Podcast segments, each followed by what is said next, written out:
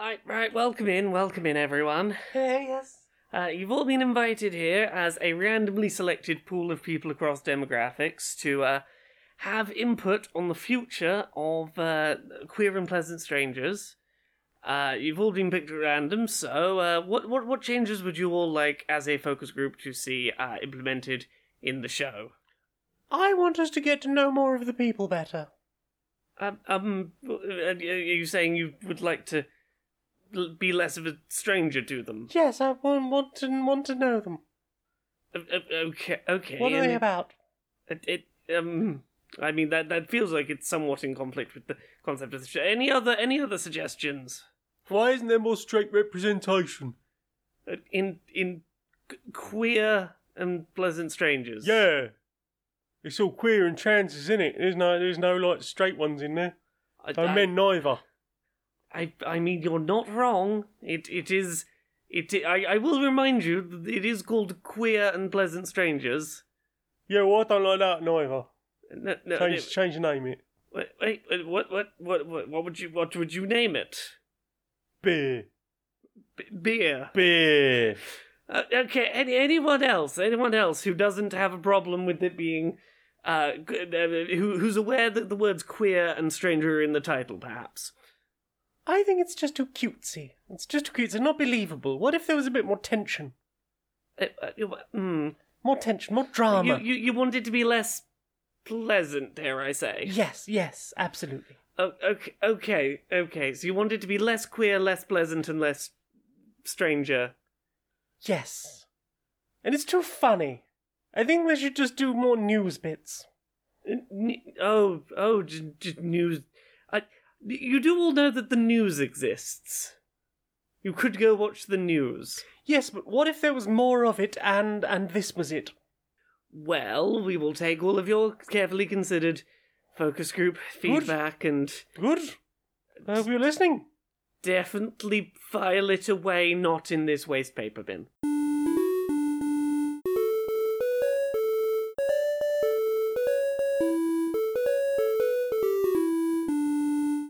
Greetings, strangers, queer and pleasant. I'm not Laura Kate Magnet Dale. And I'm not Jane Aerith Magnet Dale, and welcome to another episode of Queer and Pleasant Strangers.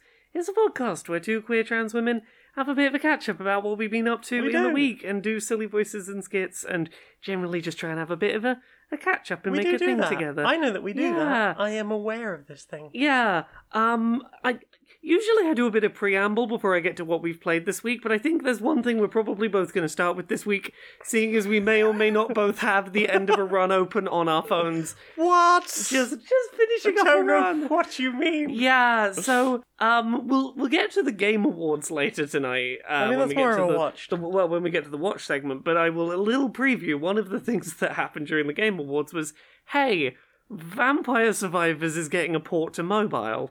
It's free. Um, it is the full game. It purely like it has a couple of optional. You can choose to watch an ad, but you don't have to. If you want to get some extra mo- some extra money at the end of a run, or get a revive more than you would have done in the PC version. Mhm. But it is very much a feature complete version of the the pre DLC base game of Vampire Survivors. Yes. It's a really good port. Yes. it's For not- the most part, it was running better on my phone than it was on my PC. Honestly, PC. I'm surprised. Whatever wizardry they've done to get this to not slow down at like 30 plus minutes when everything's getting chaotic, could they put those optimizations on PC? Because, yeah, this version runs really well. Um, I have had a couple of weird moments with it. You've, Yeah. had, you've had a couple of crashes, haven't you? Uh, I had one point where it was crashing a, f- a little way into runs, and I just had to restart my phone and reopen it. Mhm. Like, not the end of the world, but also, you know, not perfect. Yeah. But like, performance has been good generally. Performance has been really good. It's really held up. I've had a couple of like stutters. I have now that I've got almost everything unlocked. I've started to get to the point again of uh like finding. Occasionally, you'll get some slowdown, like the timer isn't running for the full Yeah. like full speed. You'll be like, that Yeah. was definitely three or four seconds for that one second. Um, I have had a couple of times where I've like lost focus on on the game and found that I'd managed to walk outside of the map, Oh, which I've- happens quite often in regular Vampire Survivors when there is too much on the screen. Like the collision I, detection I've heard just you talk about that cries. before. I've never had that happen to me, but I've you're not the only person I've heard say it. I, I don't know what it is, but um, yeah, I've especially on Gallo Tower, I found, Yeah. and that's uh, just occasionally like I'll I'll zone out and I'll still have my thumb on the screen and be like, oh, I am outside the map. Hopefully, I can get back in. I had one on the inlaid library the other night where I was desperately trying not to fall asleep Uh, because I think there was something else I was waiting for to happen. So I was like, yes, I'll just lie in bed with a bit of Vampire Survivors on. And I managed to clip outside of the, the inlaid library, but couldn't get back in. So I was like, I guess I'm going to finish the run out here. Well, I mean, the thing is, those are definitely the exception rather than the rule. Like, it oh, is- yeah, like, it is a really solid port of a game that, like, I think generally it's a really good fit for mobile. yeah. Other than like one design decision that like would be a really easy fix, which is because it's a game where all you do is you basically walk your character around with uh, what would essentially be a single analog stick. Um, when you get a level up and get to pick what upgrade you get, if your thumb is in the wrong place and you d- d- just have a momentary I didn't realize the select an upgrade menu was open, you can accidentally pick an upgrade. Yep. Which could easily be solved. I think your suggestion was Just click on the okay. upgrade and then have an okay that you have to hit Yeah. as well. Or, or hold it for a, a second or Yeah. second or two. But like that that aside and like once I realized that was a problem, like it's fairly easy to sort of avoid happening too much. Yeah, if you notice it in time, you can basically just uh, like slide your thumb, Yeah. and then it won't register as as a um, A tap. as a tap, and and it won't select anything. Uh, the other thing I've had that problem with w- was um, hello Smudge. Hel- Hello, I've got a cat on me now. Um, was I ac- I didn't realize I'd walked into a pickup on the level, Oh and I accidentally clicked discard. yes. That was a right pain in the bumhole. But I mean, like that aside, and that's like not the biggest problem in the world. It's something Mhm. that could be fixed fairly easily. Yeah.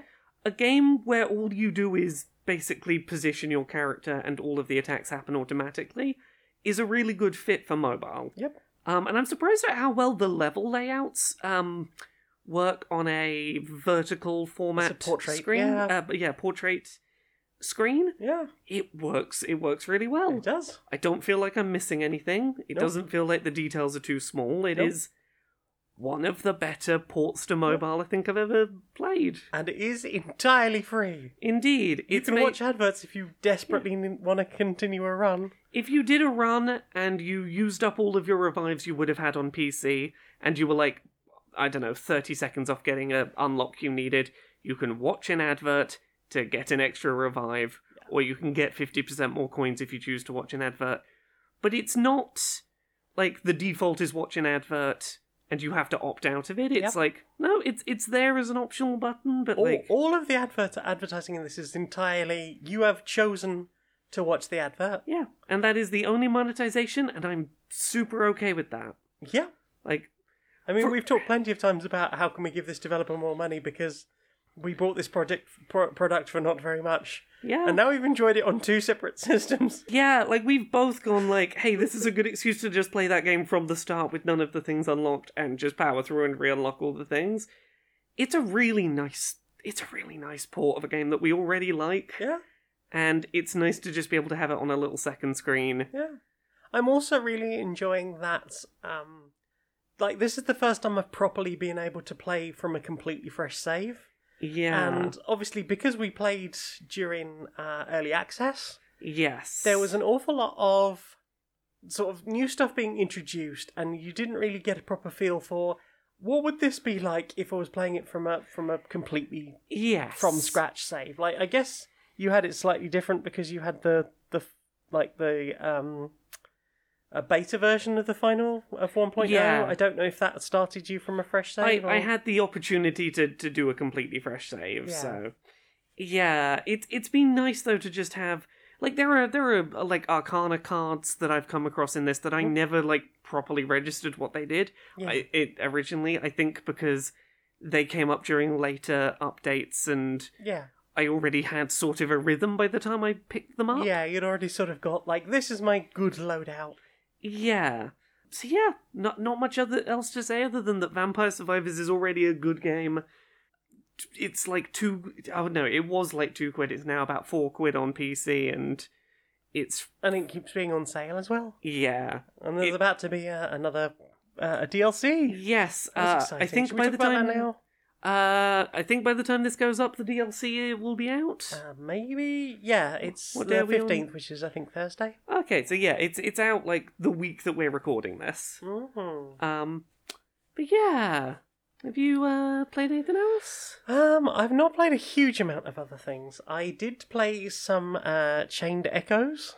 Oh yes, yes. Um, uh, I saw a little bit of this. Yeah, so this was a, a Kickstarter game that uh, seems to have done really well for itself. I'm always really wary of Kickstarter video games. Admittedly, I've only kickstarted two, and, and the third one that didn't even get through its initial funding, so didn't charge me anything. Hmm. So they were A Hat in Time, which was really good. Yeah. uh, Yooka-Laylee, which was not. And the third one was Legend Maker, which just they didn't reach their funding goal, and they're Yeah. still trying to Patreon their way through that. They're trying. They're trying, bless them.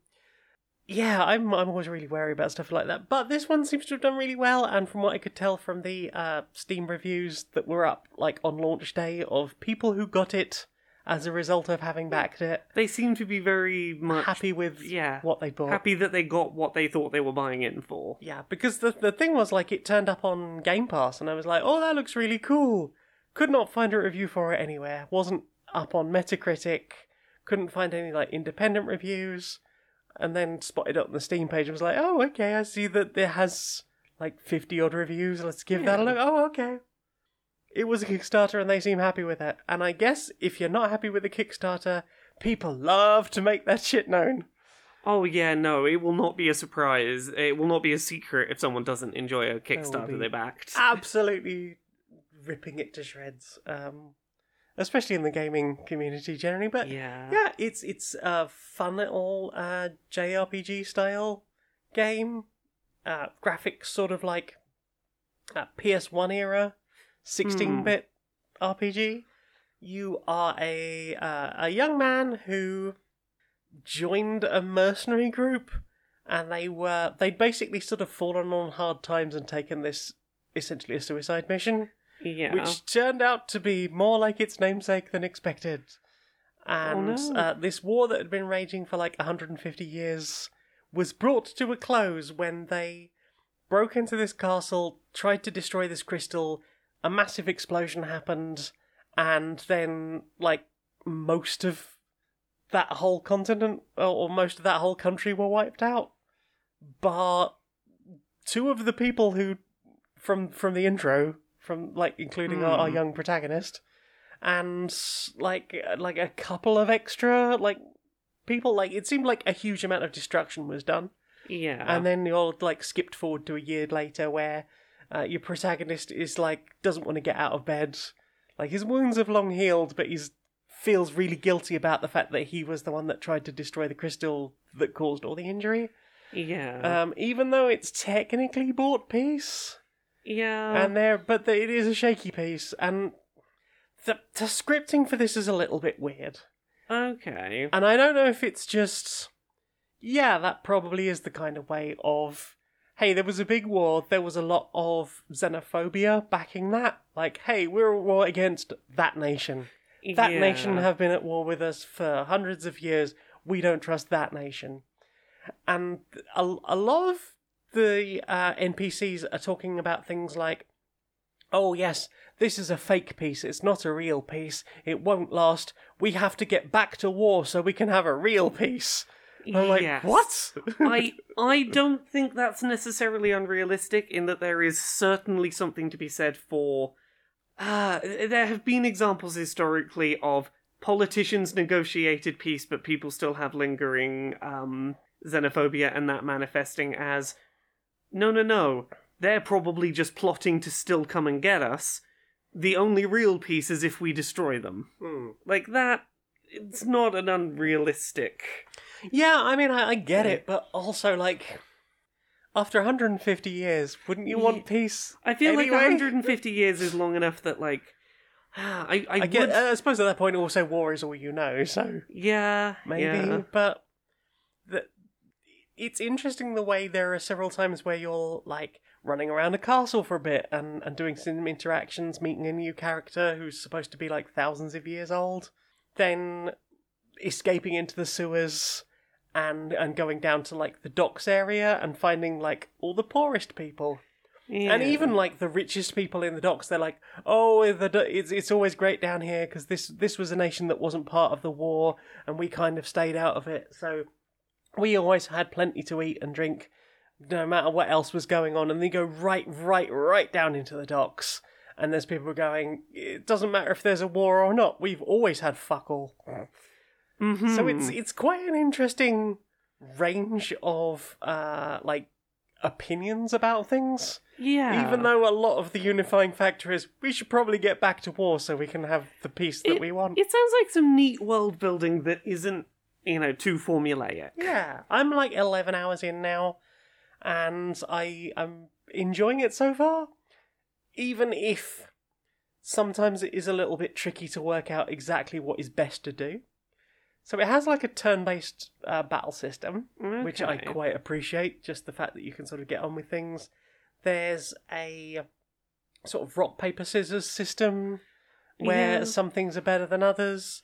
There is a, an overdrive gauge that you're at the start of the fight. You're sort of trying to fill it, and it's in a neutral position. So you're using a normal amount of um, like magic points to use Yeah. your skill stuff and you're using a normal amount of uh, you're receiving a normal amount of damage in HP and so are the enemies.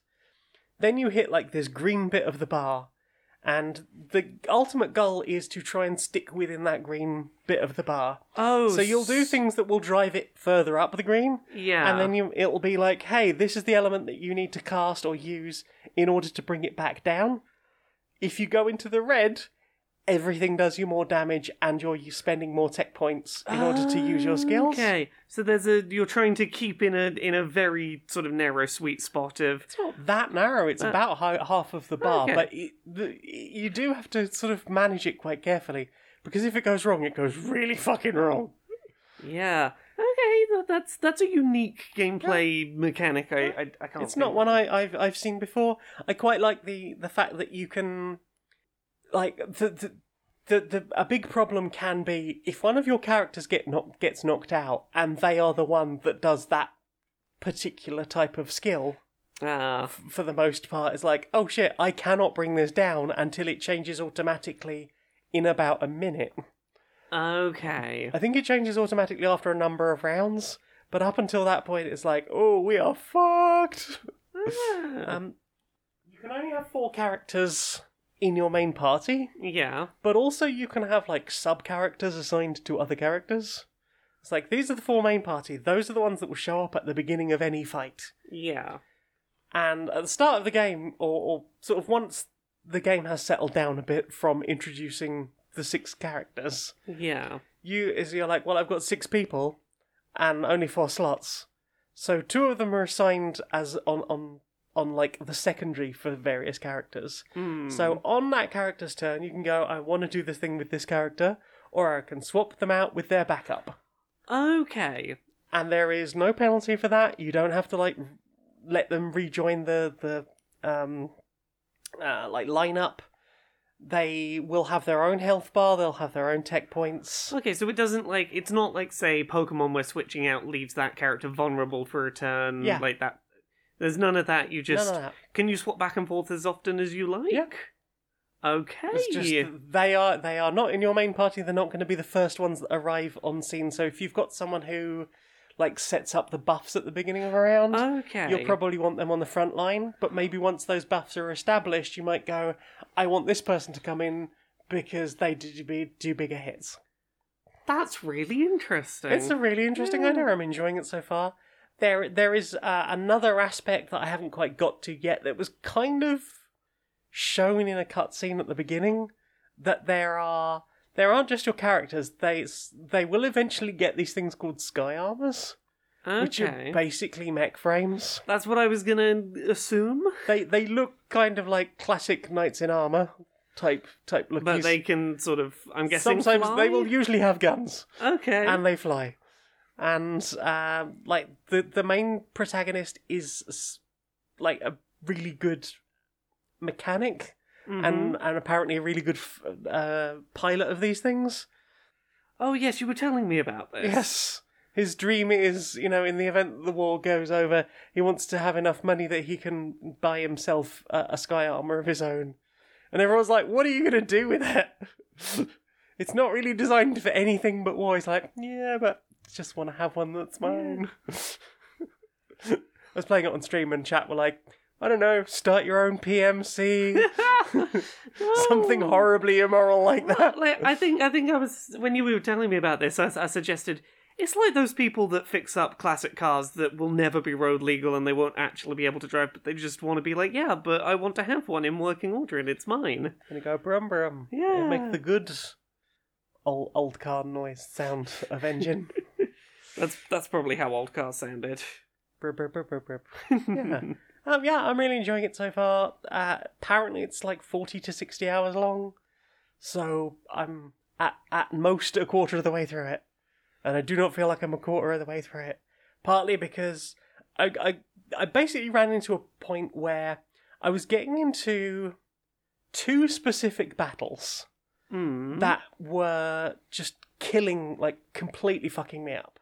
right. Like very early on, I was they, they I was pointed at this giant yak, a yak.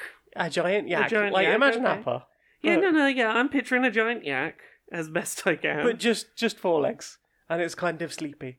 And they were like, if you find a named creature, it is a unique creature. You won't find them anywhere else in the world. You can probably get some unique stuff from it if you fight it, but they're like big boss creatures, yeah. like the uh like Xenoblade. I was gonna say like Xenoblade's like um enemy name the something and it has a title. Yeah, like Brad the Yak. I don't think it's called Brad. I want it to be Brad the Yak. it should be. Brad. The, give us a mod for Brad the Yak. So uh, yeah, that is quite an interesting idea. But there there was this purple toad that just seemed to be hitting me harder than anything else I'd encountered. Everything else, I could just wander around. I would wait for them to respawn. I would farm them, try and get some more like money and stuff because I was trying to upgrade my weapons. So I knew to avoid the yak. Didn't know anything about this this pink frog that just fucked me up several times. There was a point where I followed a sentient corn cob through a village, and then that corn cob ran towards a, a scarecrow that I'd bumped into earlier, and out jumps a mushroom, a pepper, uh, I think there's a tomato in there, and like one of the The whole salad bowl jumped out at bas- you. Basically, the whole salad bowl jumps out at me. I defeated them once, and then this giant kebab stick skewer came down, skewered them all through, and they became one giant boss that was way, way harder. This game sounds ridiculous. Kinda? Like it's got this big serious plot, but occasionally you will just run into a very strange enemy. We're doing a very straight-faced RPG, but occasionally you'll come against uh, come up against an Earthbound boss. Yeah, I, I guess. I haven't played Earthbound, so a It's- resounding maybe. Yeah, it's it's what it's reminding me of. Yeah, um, so I think what I needed to do was not go, but what if the next area is just made up of the two things that are constantly fucking up, fucking me over now? Because I Ah. basically spent three or four hours running around the same set of fields, farming crystals that I can use to uh, add to weapons, to power up Mhm. weapons, uh, to get money in order to buy better weapons that I could upgrade better, that would have better sockets in them for upgrading Yeah. uh, discovering the fact that there are, there is a whole type of loot that until you go into the sell menu and, and look at it in there, it doesn't really tell you that everything in this category is just for selling. Uh, it has no intrinsic value. It's like, okay. I mean, you could have just labeled it miscellaneous loot, you could have done and rather than going, this is a, a, a nice flower or a a a uh, what's it? Like a, a fragrant onion or something. you could have done the Pokemon thing and had the treasures column, which only exists to sell. Yeah, and and that's that. That basically is what it is. But it hadn't been sort of made clear that that's what it was Yeah. because I couldn't tell if it was items that were going to be used for upgrading weapons because they have similar sorts of fairly basic item names. Uh, but no, no, there was just a lot of this stuff was just pick it up to sell. I was like, cool, I've now got enough money to do all the weapon upgrades that I've been desperately trying to get money for up until now to do. But yeah, so enjoying it. It has lots of different aspects, lots to explore, and a whole bunch of stuff I haven't even really found yet. There's the reward board. The reward board. The reward board. So you will. It, it's kind of like a, a, a quest system, but you Yeah. go into it. It's like a big grid of, hey, you did this thing for this person, and that's that reward. And you did the, this thing over here, right next to it, and that's a reward. But because you've done two things next to each other, Oh, They chain. Okay, that's fun. uh, I haven't really got too much into that because I haven't got very But far through the game. It sort of but- encourages you to do specific side quests because, like, oh, that'll be a good one to go for because it's near another thing on the grid. Yeah. and eventually, like forming a big chain. I like that. It it it feels like it would make a lot of side quests a less overwhelming thing. I There's a place so. to start with. Yeah, like I've seen screenshots of the reward board once it's open, and it looks pretty damn cool. So I am I'm excited to get more time to sit down and actually play this. But yeah, that is is Chained Echoes available on, uh, as part of Game Pass, and I think it's like twenty two quid at the moment on Steam. Nice. What about you? What have you played? Uh, well, I've been playing around a little bit with my fancy new toy that's shown up week. yes, I've been playing around with the Analog Pocket, which Analog Gibby. I've been waiting for like a year and a half for it to show up. Uh, finally arrived.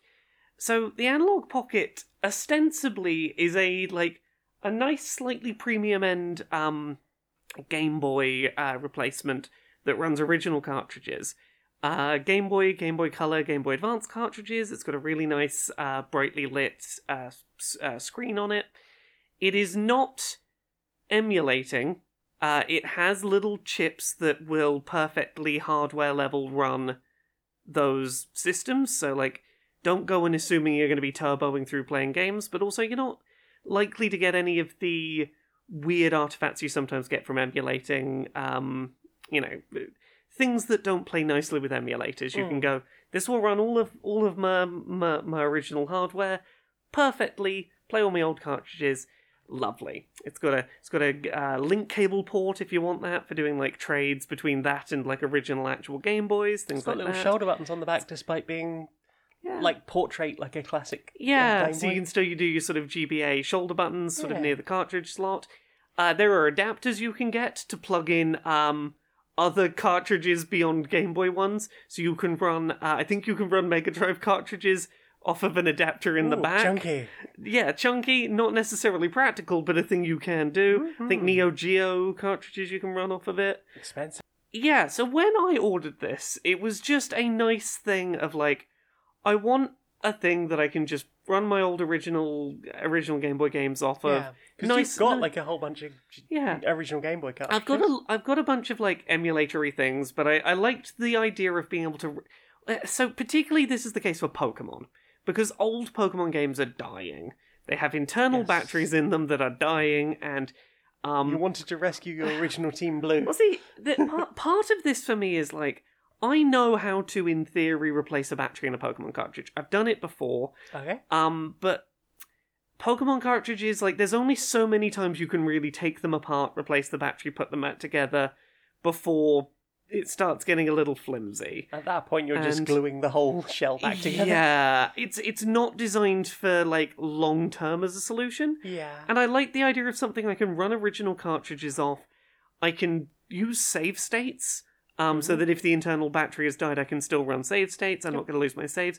But You also where I can, up the saves I can back up the there. saves. I can do things like that. I can. It it just seemed like a nice way to preserve some of that stuff that can't actually move. Like original cartridge Gen One Pokemon can't move. I think Gen Two is the furthest you can get them. Gen Two to three doesn't happen unless there is someone making a weird adapter to trade between gens 2 and 3 Yes. that I talked about on this show a yeah. while back but I was like cool that's a nice thing in the year or so since I ordered this thing, a thing I suspected would happen has happened, Mm. which is that uh, definitely not a member of the Analog Pocket dev team. Definitely. not. Legally, definitely not. They would never. This is a not emulation device. It's a very legal not emulation device. So they opened up something called FPGA t- cores, which is access to the various like emulator, uh, uh, like physical cores on this to go. Hey, do you want to make uh, your own software designed to run as if it was running on a Game Boy, for example? Mm. And within an hour or so of that functionality being live, emulator cores for running all of those systems off of SD card were released. Which means that like NES, Super NES, all the Game Boys, um, Mega Drive, Genesis, uh, a bunch of um, arcade uh, arcade hardware, you can now run off of those wonderful little hardware cores that will do perfect uh, perfect recreations of the original hardware. But you can also do it off SD card and that is really nice functionality. Um, I had a little trouble setting it up, but it wasn't anything to do with the um, the the setup itself. It was a weird edge case I came across, but Mhm. the setup is literally just here is one one file. You drag and drop it to the SD card and double click to to run the program. It sets the whole thing up for you. Hell yeah. But yeah, it it is an entirely unnecessary device, but it is a really nice one. It has a really solid build quality to it. Like it feels hefty, sturdy, like a really nicely made sort of like it's almost got like a sort of slightly metallic feel to uh, the finish on it. I like that there are options of different display modes for making it look like different um like let's say I'm playing an original Game Boy cartridge in it, you can make it look like it's running on the original Game Boy with its sort of like grid across the image. You could have it look like it's on a Game Boy Pocket or a backlit Game Boy, Pocket or just the clean regular image. I like those options. I like the ease with which like original hardware and functionality like save states um, mesh together. I really like the sound quality of the built-in speakers. Like it's got really good sound Mhm. reproduction that feels like the original sound. Yeah. Uh it is just like it it is a nice on the premium end. I just want a nice a nice Game Boy that is Yeah. going to let my games with uh, batteries in them last beyond, you know, the next few years. And also, it's it's way less faff than trying to refurb your own Game Boy Yes. to have like a TFT in it. I've considered that in the past, and I'm like, I don't have. I, I can do certain bits of like mecha- uh, like tech repair. Mm. I've you know replaced analog sticks in Joy Cons, things like that. But I look at some of these like IPS screen Game Boy mods, and I'm like, that's as soon as you, you soldering gets involved, I'm like, oh, I'm worried. I'm gonna I'm gonna fuck this up. Yeah, because it's it's the soldering, it's the putting extra buttons in, so getting your Dremel Yeah. out and, and cutting like a little hole. Oh for god, yeah. I don't trust myself with a spinning thing that could Yes. injure me. Or, Um, or just you know fly off and just completely destroy the PCB. yeah, Especially since that seems to have become a whole market, and now old Game Boys are getting way more expensive. Exactly. And yeah, like there's there's a couple of like little limitations here and there. Um some of the uh like the the cores for running games off of SD card don't always have the full functionality on the Android that they would uh, the the analog that they would if you were putting a cartridge in. Mhm. Like some of the modes and settings might not be available unless you're playing off an actual cartridge Mhm. but it is a really nice all round. I want to play my physical collection and also be able to dock it to the TV nice and easy and also play stuff off SD card in a thing that feels nice and sturdy and well made and has like a really big battery life. So So mentioning Yeah. the link cable, is it just link cable to other analogs, or would it also no, work it works original? to original Game Boys. Have you tried trading yourself poking mans? Uh, I have not done so yet, but that's only because I don't have an original link cable to hand. But I Ah. did order a link cable. Um, but yes, it, it it works perfectly well when link cabled to an actual Game Boy or Game Boy Advance. It, Hell it, yeah. it works perfectly well. So yeah, I really like this thing, even though it is entirely unnecessary. But it's just it was a little treat for me. Not unnecessary. It made you happy. Yeah. Um. Also, I uh, on a uh, rambling down that that little rabbit hole, I remembered that uh, a thing that exists is Game Boy Advance cartridges that came shipped with two episodes of a TV show Oh. put down onto Game Boy Advance playable video quality. Ooh. And you would be buy- buying like a Game Boy Advance cartridge at the cost of a Game Boy Advance cartridge for two episodes of TV show. Wow. I may have watched a couple of episodes of Pokemon in game uh, off of Like a Game Boy Advance 160p. cartridge. Yeah, it's it is a fascinating little novelty that I have thoughts about and I want to talk about at some point. Mhm. But yeah, what about you? Have you watched anything else this week? We're on Uh, we're on played. Sorry, that was it was a Game Boy Advance thing that I watched. Uh, have you played anything else this week? Ah, yeah, we played another couple of missions on the Hogs of War miniatures game, and I finally won a game. You did. You Six You, games in, I finally won one. you you got a good win in there.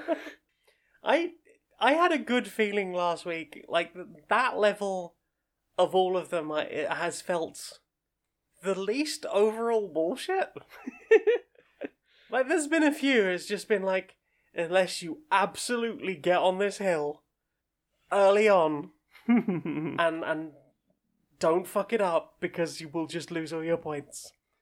Uh, or you will will just be sl- sl- there will be a, just a ticking timer that you can't recover from. Like th- th- there's So- been a constant feeling with this game that there was no option for a comeback. Even the number of times where I have like started to do really well, the clock's just run out and gone no. Yeah, I, I there, a lot of our games of Hogs of War generally have been I play a very aggressive early game and get a lead uh, at the expense of my long term health of my units. Yes. And by the time that the game ends, it's like I won, but you are completely, absolutely dominating me in board uh, presence. And if this had gone on more than another like turn or two, I'd have been fucked. Like I play a very short, like I play exactly to the length of the game, Yeah. and I'm like, if I fuck up for even a second, I cannot recover from the uh, board presence you have accumulated. Mhm. Yeah, I've I've less enjoyed the ones that have that timer on.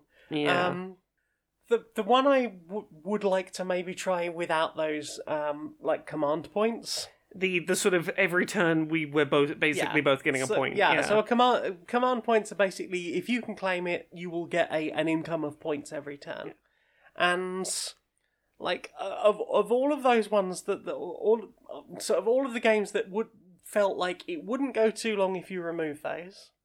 It's the one of uh, destroying buildings for three point for four three or four points, I think it was.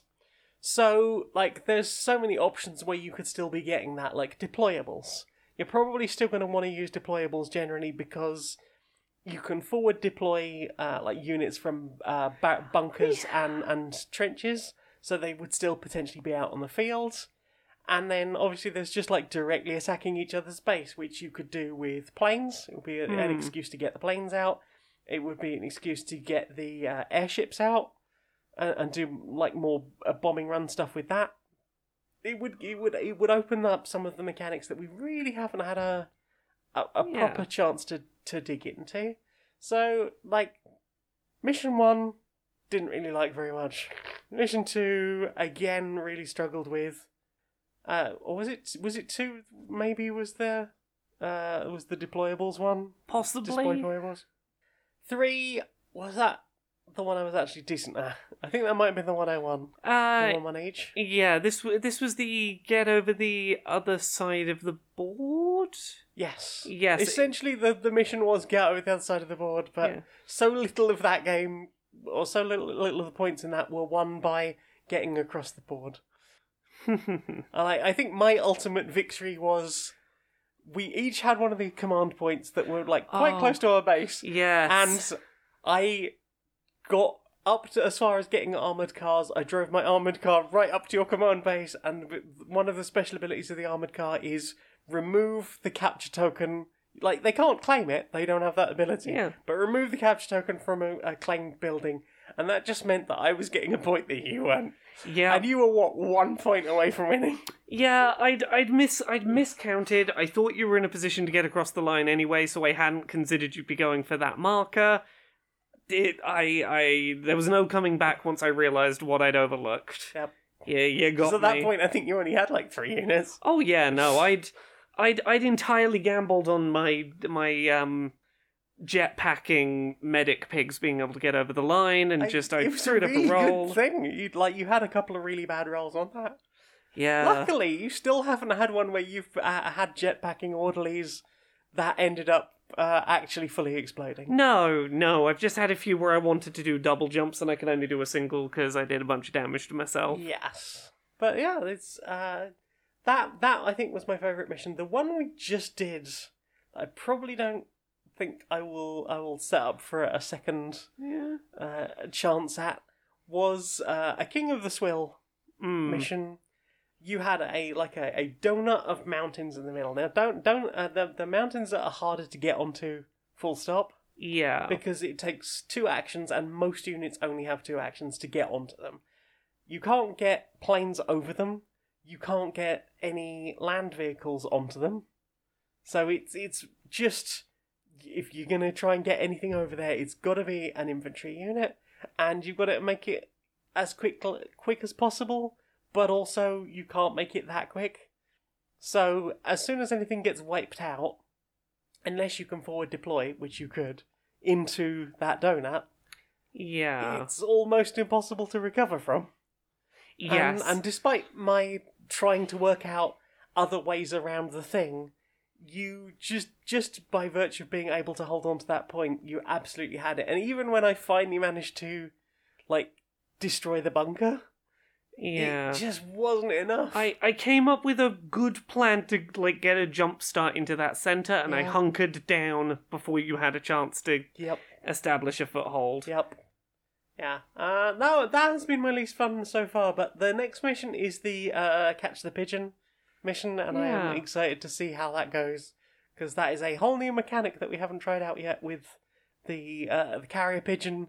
It's going to be flying around the map, and we're going to try and either encourage it to our base, or while the other person is holding on to it, shoot it down so they lose points. Yeah. So yeah, I am. I'm curious to see how more Hogs of War goes. Uh, but yeah, I am enjoying it. It's it's a fun little sixty to ni- uh, ni- ni- ninety to ninety minutes to two hours war game. That's it.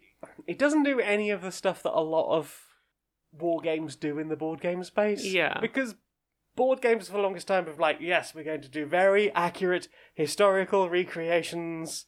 We're going to do Memoir 44. We're going to do Undaunted. We're going to do actual Nazis fighting actual allies. And you, you're just going to have to deal with that. And I prefer the separation of it's, it's either something ridiculous or it's something fantasy Yeah. for, for my war games. I don't want to. you don't want to be I don't want anyone at the table to have to be of real war. I, I'm not adverse to pondering the, the grim realities of real war. I just don't want it in my entertainment time. don't want anyone to have to be a Nazi for fun.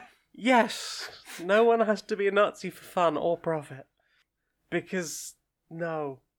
Down with that sort of. Um, what about you? What have you played? Uh, the only other thing I've played really is I'm, I'm still playing Pokemon. Yeah? I'm I'm I'm plodding away with my shiny hunting. I've been doing a bunch of shiny hunts for Pokemon, not from this new generation, but from past gens that Ooh. I I didn't shiny hunt in their respective games. Uh-huh. Uh, so it's been a lot of like filling in gaps in my overall big collection. There are 70, 73 species, I think, in Sword and, uh, in in Scarlet and Violet now that I don't have shinies of uh, across the series. I think like twenty or so of those uh, are still ones from past gens. About fifty of them are new gen ones. Um, so I'm I'm just plodding my way through that. I did the maths, and if I haven't miscounted at any point, I need to check Pokemon Home and like double check this at some point. Uh, once I complete Scarlet and Violet's shiny collection, I will be down to something like I think eighty Pokemon total across the whole series that I don't have shiny. So I'm I'm cracking away at it. I finally did my shiny hunt for shiny uh, Paldean Tauros. Fuck that. You got it on stream. I, I got it on stream. I, I found a way to, to, to recognize it in a crowd, but also, fuck, I would never have noticed it naturally if I wasn't looking. Oh. The method is uh, uh, tilt the camera so you're looking directly down from as high up as possible. Right. Uh, as you get to a group of these Tauroses, and it's easier to do with a with a group spawn of them because you have them to compare. Yes. You're looking for one where the mane is lighter than the face and body rather than inverse. Like that's what I was looking for. Was I was looking at instead of going grey face, uh, grey face black mane, it's grey mane. So I'm just like looking for the face and mane to be swapped around. Right. The mane is a big enough thing to be looking for that I was like not even looking that closely. I was like gut reaction. Does a mane look wrong? Go for it hmm took me like an hour. It's one of the few shiny hunts I've had to do where I had to do two sandwiches, and even then it was right at the end. I feel like I probably ran past some shiny Tauroses on the way, but I got it. I did it. And I take it Tauros isn't one of the ones that has a bunch of different evolutions that you would need to catch multiples of. It has at least two more forms in this Oh, game. no! It's got two version exclusive forms, uh, which I'm going to just I'm going to hatch them out of eggs the way that I will end up doing with starters, rather than trying to get them in the wild. Okay. One of them has a water type Paldean Tauros, and one has a fire type, and they look basically no different. So I'm I'm gonna I'm just gonna hatch them out of eggs at some point. I'm not I'm not subjecting myself to this. That's fair. I did. I was like, look, I have to do this hunt at least once because it feels like a rite of passage this gen for shiny hunting. But uh, I've been doing a lot of the Pokemon. The last couple of days, I've been doing a bunch of the shiny hunts where I'm like, I know this one's going to be bullshit, and I want to get it out the way. Yeah. So I did that.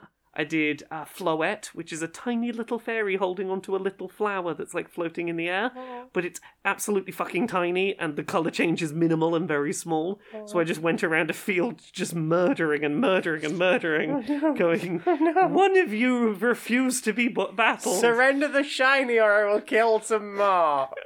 yeah, I ran around a field looking for a caterpillar that was the wrong color, but it's so small it was like tiny in the grass. what was a little pink friend? Uh, little pink friend. Oh, Pawmi, poor Mott, Pawmo. They were so The little cute. pink hamster family so that learned to stand up and then got slightly taller. Yeah. Yeah. They were like, oh no, no, please don't hurt us. And you were like, hello, you're just a little hamster. Yeah. They're little friends worry, and I just- want to do a little I'm just looking for a little pink one. It's okay. Yeah. Hi. Hi. They were very cute, They, were- right? they, they kept doing little question marks at you. Yeah. Just oh, oh, oh, oh, it's okay. Just like a real hamster. Yeah. You could, sense the heartbeat. ah, the thing that isn't me. Ah, no, I- honestly, pretty much. Um. So yeah, that's what I've been playing. You playing anything else? Uh, that's about it. well then, time for this. Oh gosh, I stayed up so late trying to make all of this delicious stew and this delightful cake. But alas, I have run out of the equipment that I need in order to whip my, my cream swiftly without me having to, to whip it with a noisy blender. Are you having a 2 a.m. cooking emergency? I am. I have so many herbs to chop. Do you need to whip cream for that cake? I, I do for exactly that cake. Do you need this novelty acrylic rolling pin? Y- y- yeah, yes. That's What's- definitely what this is. What's but mm, it's a little. It's got a weird bulb at the bottom that's going to be difficult for for for rolling. Don't worry about that. It's 2 a.m. cooking supplies here on Delivery Service app. We've got all the things you need for middle of the night cooking. Do you need a load of herbs chopped? I, I do. I need exactly that. Well, we've got this this this little plastic grinder that you can grind all the herbs Oh, up it's got with. little teeth that- for for grinding, For grinding little the rip and herbs. tear into the. That's handy. that. Exactly. Uh, if you need to to to, to uh, whip that cream, here is some whipped cream canisters. Oh, thanks. That's and, perfect. And this thing for letting all of the gas out of the whipped cream canister. I mean, I've I've already got one of one of those, but and, but and, thanks. and some balloons to celebrate the Oh. fact that you've made the cake. And also it'll be good for the party that the cake is for. I Ye- guess. Yes, yes, it will be good for the party. We also sell alcohol, lots of alcohol, and the novelty acrylic rolling pin. Don't worry about the bulb bit at the bottom. It's But definitely there's a little metal bit coming out with like a little cup on on the end. What- it's what's- a rolling pin. a rolling pin. Okay. So if you need to get ready, get the party rolling at 2 a.m., Ah, I see what our you did there. delivery app has all the party supplies you need to whip some cream and have balloons and and grind some herbs. Thank you, 2 a.m. emergency cooking supply delivery service. You've saved the day. Welcome to your end of year stat roundup. Video games played this year 48. TV shows watched 36. Podcast episodes listened to 98. Number of hours spent working. Oh. Oh no. Okay, I'm not going to do the maths on this one. Um, mm, yikes. Capitalism really happened to you this year. Geez, that kind of makes the rest of these numbers feel kind of small. Um, this is the bit where I was meant to show you a pie chart of how you spent your year, and it looks like a circle. Uh, y- you know what? Here's a link to an article about unionization. Give that a click. Your most listened to band should be Rage Against the Machine. So, what have you put into your eyes? Ah, well, I watched snow. There was snow outside. It was snow. It was- the whole south of England. I There was a lot of snow. covered. It was, it was everywhere. I went outside in it, and it was all in the air and on the floor. and on the floor. I watched other things though as well that I probably have more to say about. We watched Snow pretty. Snow Pretty. Yeah. Uh, we watched a film called The Woman King. yes. What did you think? I wish that I had watched it before dinner. yep. Because we had a big roast dinner with many vegetables and stuffing.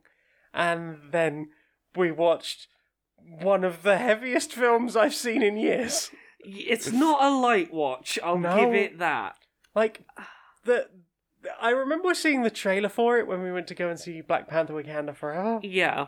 and I was like, "Oh, that looks very intense and very actiony," and and um, I am, I yeah, I I'm curious to watch that. And then we got the chance to watch it, and I was like, "Oh no, I don't have the focus for this right now because it it's it's more than just a couple of action scenes. Firstly, it's a lot of a lot of action scenes, Yes. but it is strung together by."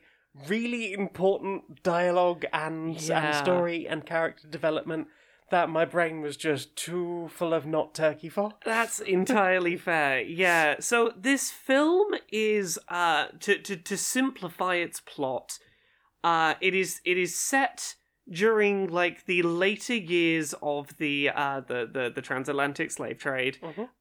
and is centered around uh a period of time where you know there, there is a certain degree of slave traders convincing people to turn against their own self-interest because if I am helpful to these slave traders, they'll come for me last. Basically. How will we deal with tribal issues Yeah. rather than talking it out or just dealing with it amongst ourselves in other ways? What if we started wars and then captured our enemies and then sold our enemies? Yes, and then trying to see past the fact that like the other side of this conflict is not necessarily the enemy, they are doing what they're having to do to survive a shitty situation that colonialism has and basically fucking white people have put on them. Yes. Um, and then a whole bunch of really interesting stuff around uh, attempts to basically stand up against um, colonialism and the slave trade, and to stand up in defiance of. Uh, I, I, what I will say about this film, it did something that I think I feel like it did pretty well, uh-huh. which is it set up a character to be like yeah, but I'm the nice slave trader who's like I'm I'm not I'm not the bad one. And it seemed like it was going to set up like and they'll be uh, good and without critique at the end.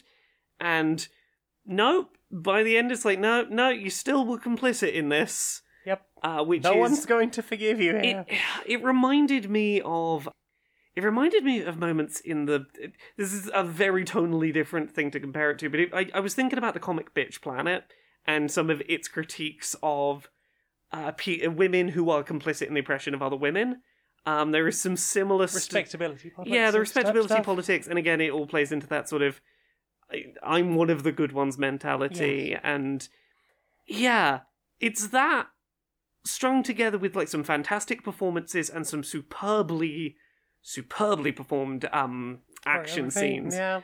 S- some really well like acted like s- some really well acted emotions. Yes. Some like truly phenomenal, intense performances. Yeah, but content warning for so many things violence, gore, colonialism, slave trade, white people stuff, sexual assault. Uh, the film is a lot.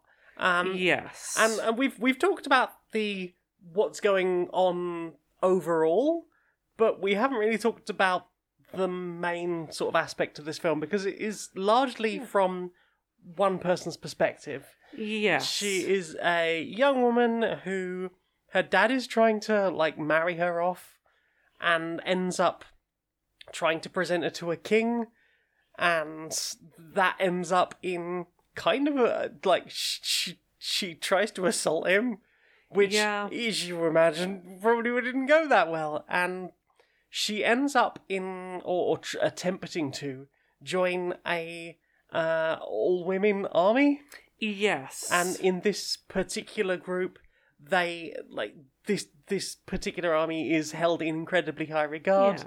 like people generally do not fuck with you Yeah. in any way look at you it is question you It is sort of uh, best of the best. Like they are revered societally, but but very much like to the degree of men do not fucking look at them. You do not deserve to look at these amazing women. There's there's some sort of like nun-esque comparisons of like you have to swear um celibacy. You Yep. have to like commit your life to essentially. I am part of this sisterhood army, and that is what I am.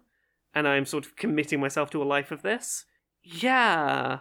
yeah and a lot of it's through that like her struggles to be considered worthy to be within that Uh, yes, to, and to train to do that. Uh, the the leaders of that group, I'm trying not to do too much Yeah. in the way of spoilers. There there is like a lot of deeper plot around various characters. The uh the mentor character is really funny, oh yeah, uh, but also really hardcore. Uh, th- there's th- like there's some really sweet touching moments. There's some really harrowing moments. There's some Yeah. It- really gory moments. yeah, it is. I, look, yeah, like we started by talking about like the the sort of narrative things that are happening, but I think like the core of this film emotionally is this group of women going through a lot of things together, and be that um going through going through war, going through the bonding process of being a group and finding community, be it going through the things that have been have been done to them and that they've had to come out the other side of. It is a story about, uh, in many ways, about womanhood and like a lot of the stuff in this is really like fascinatingly acted in a way where I look at it and go, we so rarely see portrayals in film of women like this. Yes.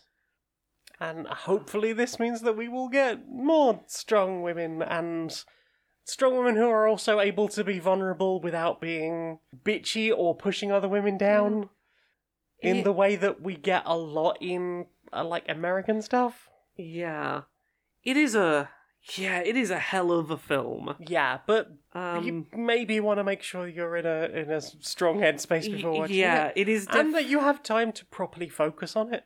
Yes, it is definitely a film that you need to be ready for. Um, this is going to get heavy and deal with like complicated, nuance uh, conversations and heavy emotions, Mm. and tackle them very well. But definitely also, It doesn't yeah, fuck about at all. it does not fuck around.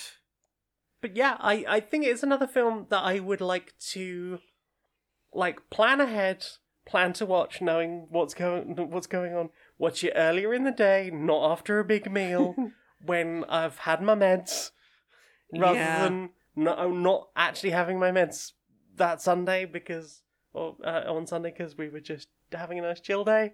Ju- and just go into it and, and focus a bit more on it because I think it is a film that deserves that.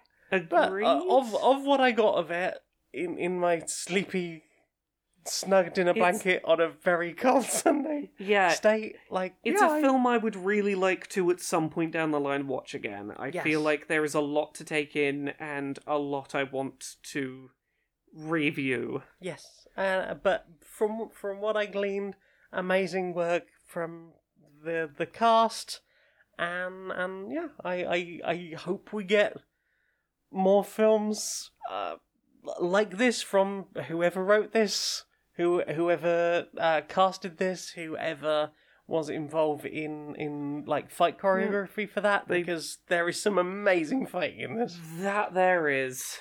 Yeah, did you watch anything else this week? I watched a whole bunch of stuff this week. This week has been a very watch heavy week. Tell me about some of the things you watched. Oh, I will. I will tell you about so Oh, many of the good. things I watched. Well, I will. I will. Uh, I watched. Oh, very hype. I watched the Spider uh, Spider-Man Across the Spider-Verse trailer. Oh, I watched it as well. I watched it once, and I'm like, I'm not going to go back and nitpick and try and find. Uh, nitpick's not the right word. I'm not going to go back and try and find cameos. I took it in and went, cool. I I saw uh, a bunch of Spider Peoples from Across the Spider-Verse, and I didn't know who them who all of them were. I think I spotted America Chavez in there. Uh, I know. Spider Punk is in there, which I'm excited about. I thought I saw the the, uh, the jacket. The yeah. America Chavez jacket. I could be wrong, uh, but she does a lot of like dimension hopping, so that would make sense. Yeah. But uh, yeah, the artwork is as incredible as the first one, and and still Hmm. somehow managed to do amazing, surprising things. That I was like, this is going to be another one of those films where, if it ever ends up with one of those bot pa- bot Facebook pages of every single frame of this film, yeah. like every day is going to be worth watching on that. Yeah, it's what I really appreciate about that trailer is that it, it it achieved doing the thing that I really appreciate, where a trailer doesn't give too much away about the actual film, but still gives you a sense of tone of what to expect. Mhm. In that it was largely just a conversation of someone going, "Hey, Miles, look after yourself." Uh, that that is narratively all we really got. While seeing a bunch of cool shit and going, "Yeah, yeah, I'm on, I'm in, I'm on board." Yep, we're going across the Spider's Verse, and there will be m- many spiders. Many man. spiders. Maybe some of the spiders will be not nice, and some of them will be nice. Yeah, but uh, yeah, I'm I'm excited for more of that because the first one is so beautiful. The soundtrack is amazing, Yeah. and and it's a really good story as well. And I got to see a whole bunch of spider peoples that I had never seen before. So It- that the first film is one of the best examples ever of realism does not need to be your aim in animation. oh, 100 Like it's oh, you can do so many good things when you get creative. yeah, I I am ready to, for this film to come out. And then for Arachnovelt to explain who all the different spider people Oh are to hell me. yeah. I do love all all all the like. Hey, do you want to know who that is? I will tell you. Thank I'm like, you. thank you. Thank you for educating me on fifty years of Spider-Man. Yeah, occasionally I'll I'll in Twitch chat just have like, oh, it's it's Arachnobots Comic Corner. Tell me about a Spider-Man. Who's a Spider-Man today? Who who is has spidered on this day? What spider can I learn about on this day? Arachno Yeah. facts are best facts. Anyway, so tell me about a thing that you have watched. Oh, what things have I watched this week? Um, I watched the Game Awards. Oh yeah, I watched some of that. Uh, that that I was in bed by half past three in the morning, which is like not as bad as some Game Awards have been in the past. Yeah. Uh, here is the summary of everything you need to know. Um, skipping the adverts for a second. Um, Christopher Judge won best uh, best performance in a video game for his, his role as Kratos, Okay. and gave a very lengthy speech to the point that they started playing music to play him off. But the problem was that his speech was so good that it just sounded like dramatic backing music to his speech and has made his speech even more uh, impressive.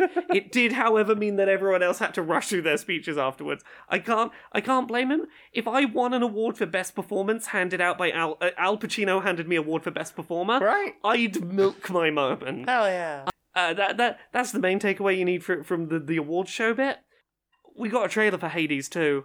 We did. Hades 2 is happening. Yep. Uh, a supermassive who, uh, oh, supergiant, uh, su- I think it's supergiant, um, who made Hades. They never do sequels. They Oh. never do sequels. Like Oh. historically, every game they've ever done has been a one and done. Do it and move on. Mhm. They they've done a they they did um, uh, what was it? Was it Transistor? They did um, uh, Pyre. They did Hades. They've done like several. This is the first one they've ever gone. Yeah, we're doing another.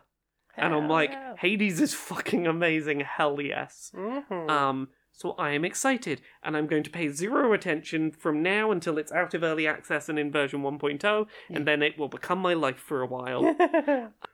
uh, there, there, there was a cool cell shaded Hellboy game that got a trailer. Yeah. That looked pretty cool. Which I'm trying to think what other good trailers there were.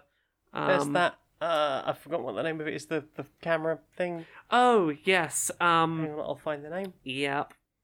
You keep talking. I'll I'll come back to you. Uh, I'm just trying to remember what other trailers there were. Um, that, that were particularly exciting. Um, Vampire Survivors we mentioned already. Honestly, Hades Two is oh, extremely okay games. Um, which is the studio behind Celeste. Uh, announced their new game. It's, it's got a generic name. I can't remember the name of. It's like Iron Sword or something. Oh. Um, but it it's it's more game from the people that made Celeste, and Celeste is fucking amazing, and I am excited.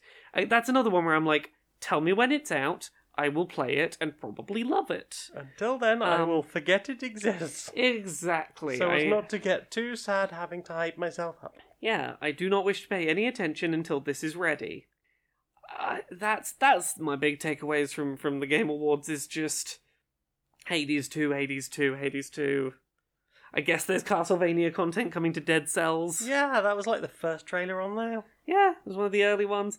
Uh, just- Hades, Hades two, more Hades, as well. even Hades. Uh, even oh, Viewfinder. Viewfinder. That's the one. How would you describe Viewfinder? It's It's a Antichamber esque perception is Yeah. reality type game it's, it's one of those p- change perspective to change reality with a camera. So it, Yeah. it's I guess it's kind of got vibes of what they talked about. Uh, one of the early prototypes of Halo uh, Portal Two being yeah having a camera aspect of you take a picture, you can move a thing around and maybe change the, the size of that thing by how close you're putting the thing or, or where you're putting it. Do you need a hole? Do you need a door out of a room, but the only hole is on the ceiling? Take a picture of the hole on the ceiling and then hold the picture up in front of you. And then when Yeah. you let go of it, you can walk into the picture, and there- there's a, there's a way Yeah. out of, of the room. i love these kind of games i love uh, i loved Antichamber i loved superliminal Yeah. i love this kind of shit I love this kind of shit. I saw this advertised on a, I think it was like a Nindies years ago, yeah and then just like nothing came of it. Seemingly, I- I'm glad. I'm glad that it's finally turning up. I remember at some point there was a uh, a gif that did the rounds on Twitter, a photo being taken and then held up and then walking inside the picture, and everyone going, "Oh, that's a cool idea," and now it's a game. Yeah. Uh, what about you? What did you watch this week? what did I watch? Well, I watched a bunch of stuff. I've been watching through the latest Oxventure series. Oh, now that yeah. there's like nine episodes of it, and that is called Legacy of Dragon. Mm-hmm. The the one that got me recently because a lot of them have pun titles. The most recent one is called Ready Layer One because it's a dragon. yeah. Uh, yeah, I'm really enjoying that so far. Johnny is an amazing DM. We're getting some some follow up to like character stuff that was set up way back at the very beginning. Egbert the Careless, who we know was kicked out of of his uh, cult, question mark, and uh, ended up following an entirely different god because of the reasons that he got kicked out of kicked out of his, his original group and and kind of some revisiting of those themes. And that's really interesting that Johnny found a way to make that story for a start to tie it in with a bunch of the surrounding lore in everything that's happened in every campaign since and and also get Egbert properly involved in that even though he is generally inept and also usually only solves things by exploding Yeah. if it can't be blown up, it's not worth doing. but yeah, really enjoying that so far. What about you? Have you got anything else? Uh, not a lot. It's not been a it's not been a super watched heavy week for me. Mhm. Uh, you got any other things? I got a bunch of stuff. I know you've got a bunch of stuff. Tell me about more things. Uh, I watched the shelf side review for the Frosthaven organizers, Laser Ox versus uh, Folded Space. So I understood the word Frosthaven. So when Frosthaven did its Kickstarter, Yeah. they said that they were going to do uh, like an add-on. They, they they basically contacted two of the major like custom inserts for board games companies. Like we've got some folded space stuff. I've got that um, foam insert for Caverna, the one I spent like two days gluing together. Oh yeah, yeah, yeah. Yeah, so it's it's that company did a blue one just Okay. for Frosthaven. And Laser Ox is more like the one we've got for Terraforming Mars, the, that Oh, nice wooden one. The sort of like etched in gaps that are the, the right size for all the things. Yes. So It's a company that didn't like nice foam ones and a company that did wooden ones.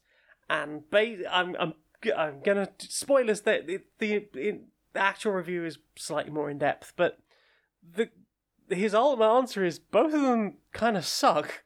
Oh no. So they they were quite expensive add-ons for the game that you could do Yeah. at the Kickstarter. The problem was a lot of the designing around it happened before the designing was fully finished oh on the oh, game no. itself.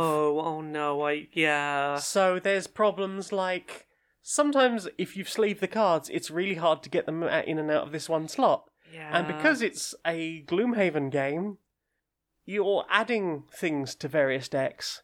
So if it's already difficult to get in and out of a slot, it might be impossible sleeved once you've got more stuff added to it. And I, I can understand the, the, the mentality of we don't want to hold up sending out these copies of the game because we we had to wait until the game was finished to, to, to get them starting to make the insert like those those inlays.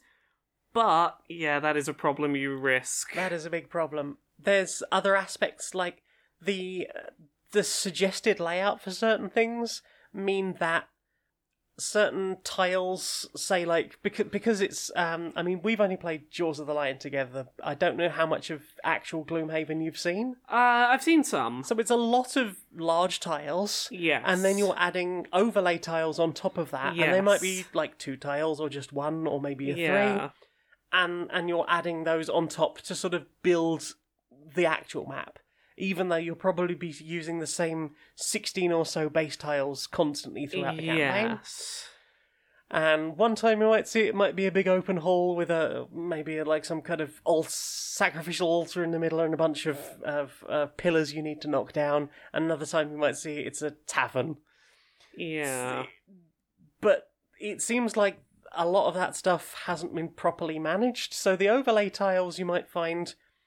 What would be a good way to lay it out? Well, have all the wood things together, like the doors and the barrels and and and various things like maybe a tra- like a wooden trapdoor.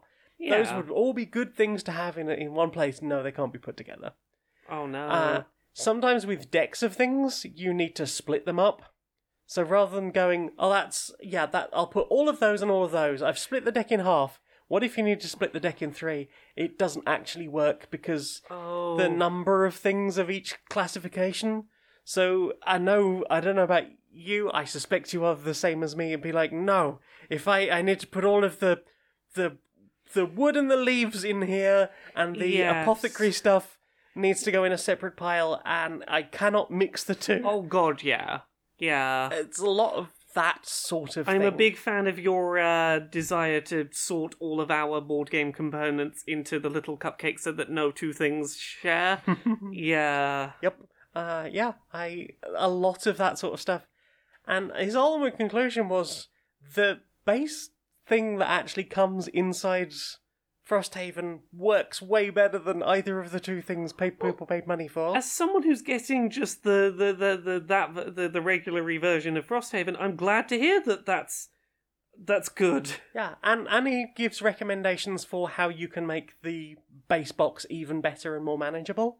Because one of the problems is the but most of the organizers or both of the organizers have either tried to do a thing where it's difficult to find all of the monster standees, monster cards, monster decks, and the turn order tracking stuff. Yeah. Either because, uh, in one case, they I think they're all sort of stacked on top of each other in a series of trays Okay. and in the other version they're all like uh, front to back uh, horizontally Oh. stacked or, or ver- vertically stacked so all you're seeing is the top of cardboard Yeah. and if you look at it from one e- e- one end maybe you're seeing like the first one in each in each row but you can't see all of them and it's not arranged in such a way as to go hey this is all the uh, the vermlings and this is all the um, inox Uh, type things. It's like, no, here are all the small ones, here are all the medium ones, here are all the larger ones, here are all the bosses. oh no! And it's like, no, this is going to take so long to, to set up the game. It's it's It might be nicely organized for putting in a box, yeah. but for setting up a game of that, And for, for, for Gloomhaven or Frosthaven or any of those, like, the less time you the the the more you can reduce the setup and tear down, the better because it is a lengthy game as it is. Yes. You don't want to be making it feel like a faff to play because you've got to do that much work before you can even start. Yeah, because with with Jaws the Lion, you have at least you you know you flip the book open and that's it in front of you.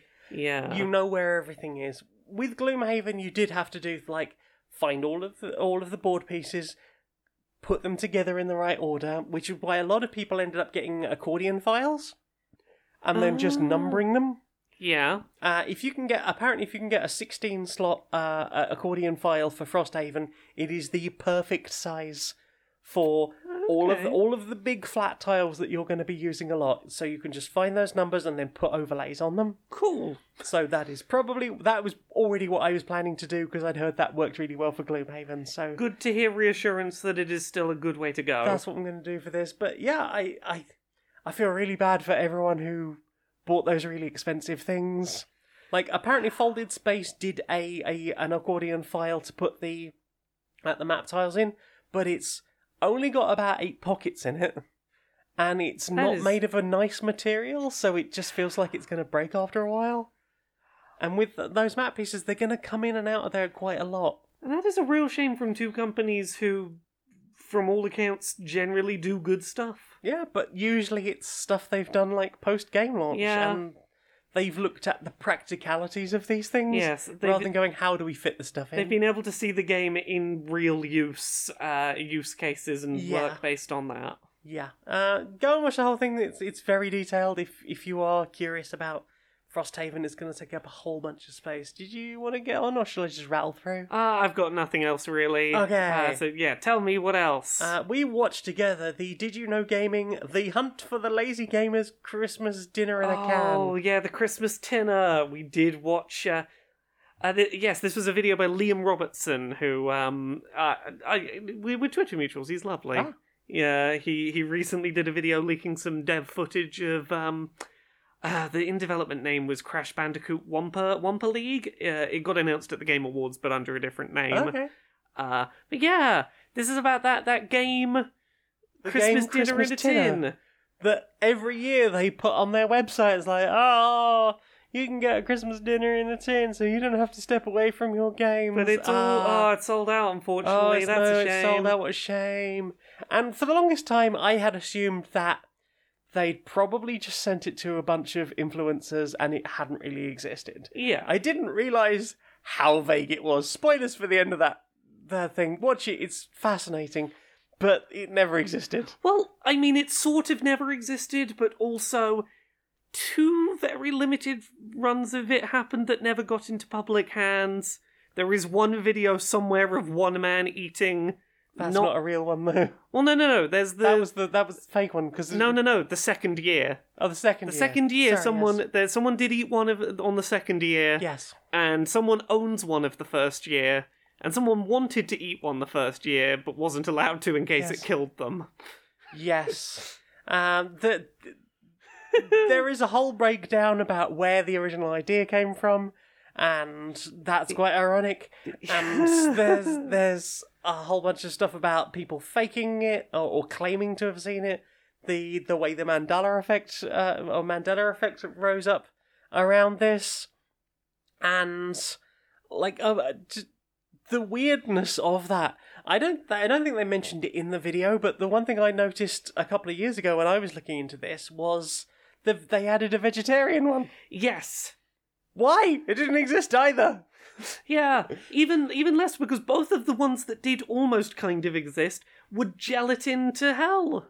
There's no way you could you could. The only way they held it veggie together. Yeah. Ah, it's What it's a shame. it is a fascinating watch. Yes. It would have been fun to, to, to, to do like a video of eating the vegetarian one if it had been vegan.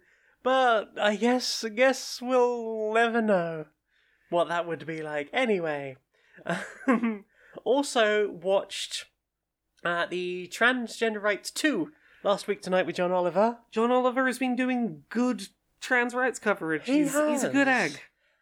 I I've been waiting for this to go up on the YouTube channel, the regular YouTube channel that all of this Yes. stuff goes up on.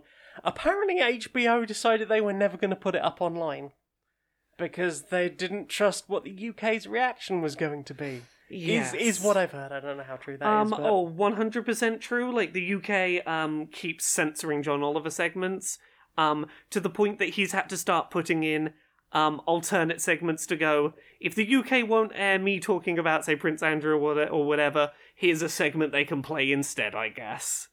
yeah. Like, it's become a whole thing that the UK keeps censoring his episodes. I mean, I watched them on YouTube, so I figured it was just going to be like the US YouTube. Although I suppose they could have geolocked them, but yeah, yeah. So I, I tried to get this because I'd heard he'd done another really good.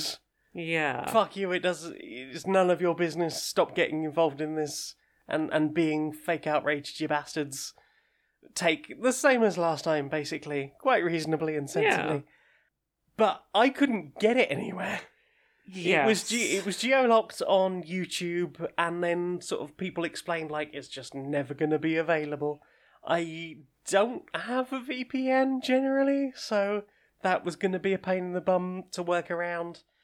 And then I found out that somebody else had just uploaded it to their own YouTube channel. Found it eventually, watched it.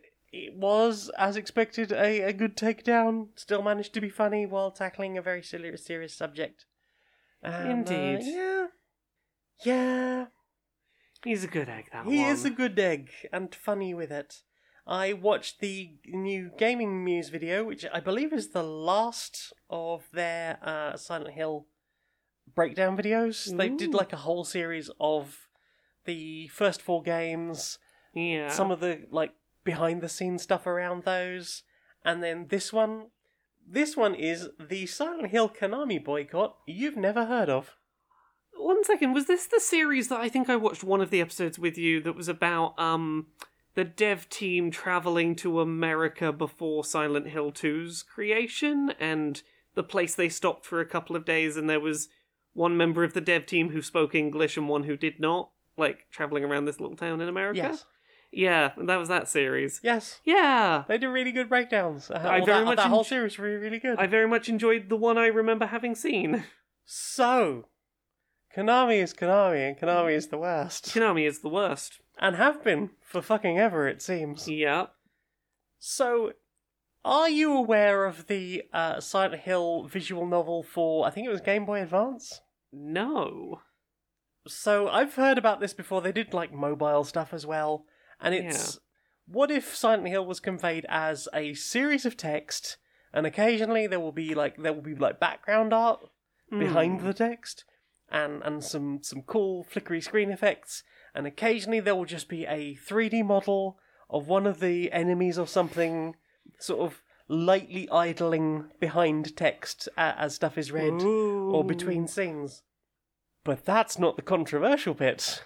Konami, being Konami, decided they wanted to copyright or trademark the Japanese word for visual novel, Oh. which apparently Japan fucking loved visual novels and still oh, does. Oh no, yeah, no, I they didn't are. They know are. this huge cultural thing. Oh yeah, they are. Even people who don't game yes, love a visual they are novel. fucking huge. Yeah, and and Konami were like, no, we're gonna, we're just gonna have that. We're we're gonna be the only ones that can do that. We we we we we, we want to copyright that name. And Yeah. apparently, people went fucking wild. Yeah. And uh, yeah, so that apparently like this. So Gaming Muse just wanted to do something about the the the get the uh, visual novel for Silent Hill as just like a, a final wrap up for original Team Silent people who who were involved and did this thing yeah. as like the last game in the series, and then only found out about this controversy as a result. Yeah, it it feels like it's in the category of when uh the YouTube channel The Fine Brothers tried to copyright um reaction content. Oh dear. Do you remember this? They they I think yeah. I've vaguely heard about so it, this but is I like the, know who the Fine yeah. So this was like the kids react, elders react. Oh um, yeah, I've seen those. They tried to claim ownership of the entire concept of React channels and force anyone who wanted to make reaction content on YouTube to license the React brand from them. Um, Ooh. Spicy. surprisingly, it didn't go well for them. Good. Uh, the internet fucking tore into them and it destroyed their career. Yay. Wait, doesn't React stuff still happen now? Like oh, React stuff still happens. Um, it's not them. But like, uh, they completely left the uh, left the company. Oh, the okay. channels completely died in popularity. Um, like they just completely tanked. Like the whole thing fell apart. Wowza. Yeah, they went from being like one of the most established like brands on YouTube to just nothing. hmm And the last thing I watched this week is uh, on uh, Patricia Taxxon's video, uh, channel on YouTube. It's called The Autistic Horror of Don't Hug Me, I'm Scared Season Oh, 1. I watched this. I, I I watched this the other week and forgot to talk about it. it is. It sure is a, an interesting view. It's an interesting view about season one, especially since I was I, I, I was with them like up to like the first couple of episodes. of like, yeah, I see what you mean about the gaslighty nature of the way that first episode, uh, the first few episodes are, especially. Like everyone knows, the green is not a creative color thing Yes. and and the the way they talked about uh go and go and get collect some leaves and sticks and arrange them into your favorite color Yes. like and how how do you follow this rule yeah, and everyone else intuitively knowing what that means. yes Despite it, with, being nonsense. spell it with the straight lines of sticks Yeah. and then being like when you like okay yeah oh i see what you've done i will do my my favorite thing is green no you've done it wrong there's a social Yeah. rule you didn't know It- about Yeah, it, it, it- yeah. Viewing that through the lens of someone who went through ABA as an autistic person is like, yeah, no, I can see how you got. I I can, can see the why that really fucked with you. Yeah, Uh, and and yeah, like I, I think I've talked about, and maybe not on here before, but I've talked about the fact that I didn't realize for years that it wasn't common to turn up on your first day at school and assume that everyone else already knew each other yeah. because of the way they could interact and the way they got on. they already whereas- understood all uh, how to talk to each other. Whereas I was just like, I, what, what? I, this. Mm, there's so many rules I don't understand. Yeah. this whole social thing that you're doing. And yeah, I, I kind of get that concept. The uh, stuff about uh, love yes and the seemingly forced heteronormativity normativity of that. yes And then again, trying to get involved in it in the way you think you understand. People want you to do it, and then Yes. being told, no, you're doing it wrong. having it explained to you in a vague, nebulous way that assumes you already understand what they're getting at, and then when you try and follow the literal rules, no. You've done it wrong. You can't love the tree. Yeah. like I understand.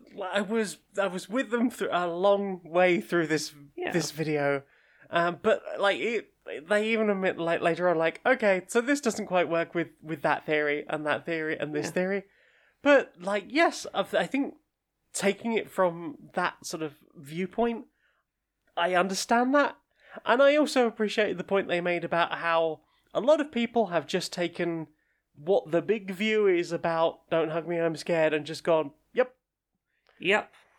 Yeah, it's it, it's it's one of those things where even if I don't agree with absolutely every take they had in there, I think it is a very interesting personal read someone had where I'm like, I can at the very least see where you are coming from, and it has gotten me to think about this in a way I hadn't previously done. yeah and i and i appreciated that and and it's it's only like 20 minutes long i think so yeah. if you've got 20 minutes it's, it's worth a watch to to maybe have a slightly different consideration of of bits of don't hug me i'm scared it's just the web series not the not the tv stuff because Yeah, apparently this was written a year ago way before that came out yeah, because mental health sometimes gets in the way of making content. Mhm. Yeah. I, I'm I'm glad they managed to get back to it because a number of times I've written stuff, had mental problems, and then just gone, well, I can never pick that up again. It's completely irrelevant.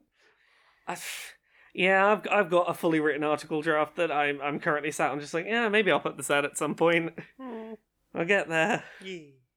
uh, what else? I think that's everything I watched. Well then, time for this. We've got any sponsor. Who's our new sponsor? Well, do you sometimes forget to do a plan for your D and D session? Oh, I mean, I'm, I've certainly been there. I've been like at a convention and been like, ah, shit, the, the people want to play D and. I don't have a, I don't have a session ready though. Are they like immediately ready to play right then, and you've not even got any notes prepared? Oh yeah, they're like, can we play right now? Here are my dice, and I'm like, oh, but I don't even have outlines of notes or anything. Well, just enter a simple, like, one line premise for your campaign Yeah. into our AI system, and it will spit out k- kind of a D&D session. Ah, I, I see it doing it now. It's sort of mentioning the characters that I remembered the names of and told it about, Yeah. and structuring them. I don't think that's how many HP uh, a No. gnome is meant to have. I don't even think that's numbers. I yeah, I'm not entirely sure how I'm going to run that combat encounter, but look, I'll I'll just make up that it is the most powerful gnome there's ever been, and like that's how we'll justify the stat block. I mean, yeah, I guess, uh, yes. Could do that. The gnome of invincibility. Yeah, I, the lang compar- the languages that that gnome understands is shoo shoo shoo wow wow um, is is that an R? Might be an R or a U? I mean, I could technically run this. Uh, uh, yeah, yeah. So that's DMAI for when you need an emergency plan for your D and D, something like that. I think I'll just just freestyle. I mean, as, as, freestyle. look, as long as I say it confidently with silly voices, it'll probably be fine. that'll probably do it. Hi, I'm the invincible gnome. Hi, do you speak? Ooh,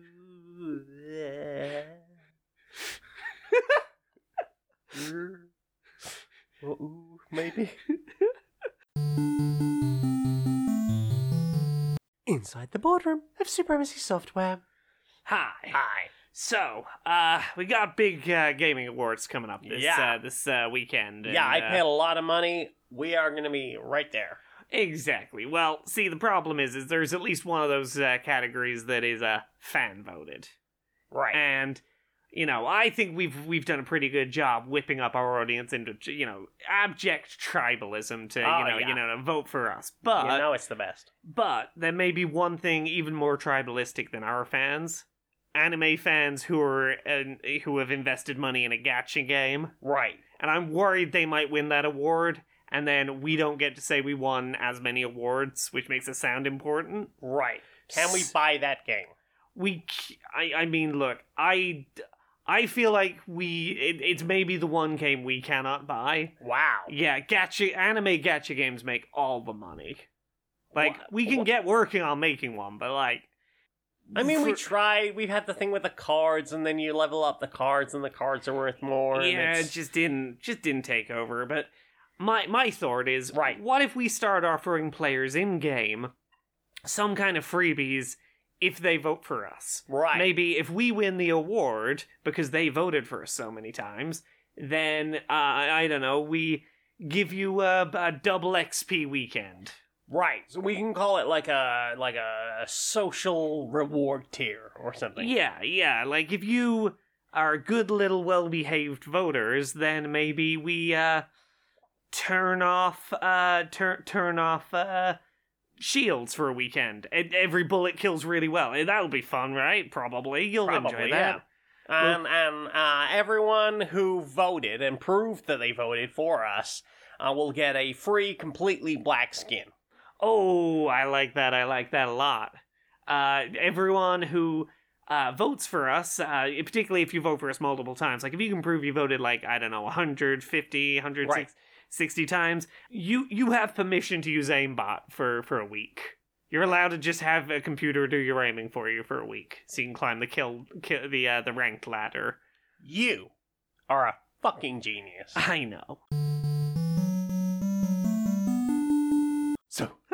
What have you put in your ears?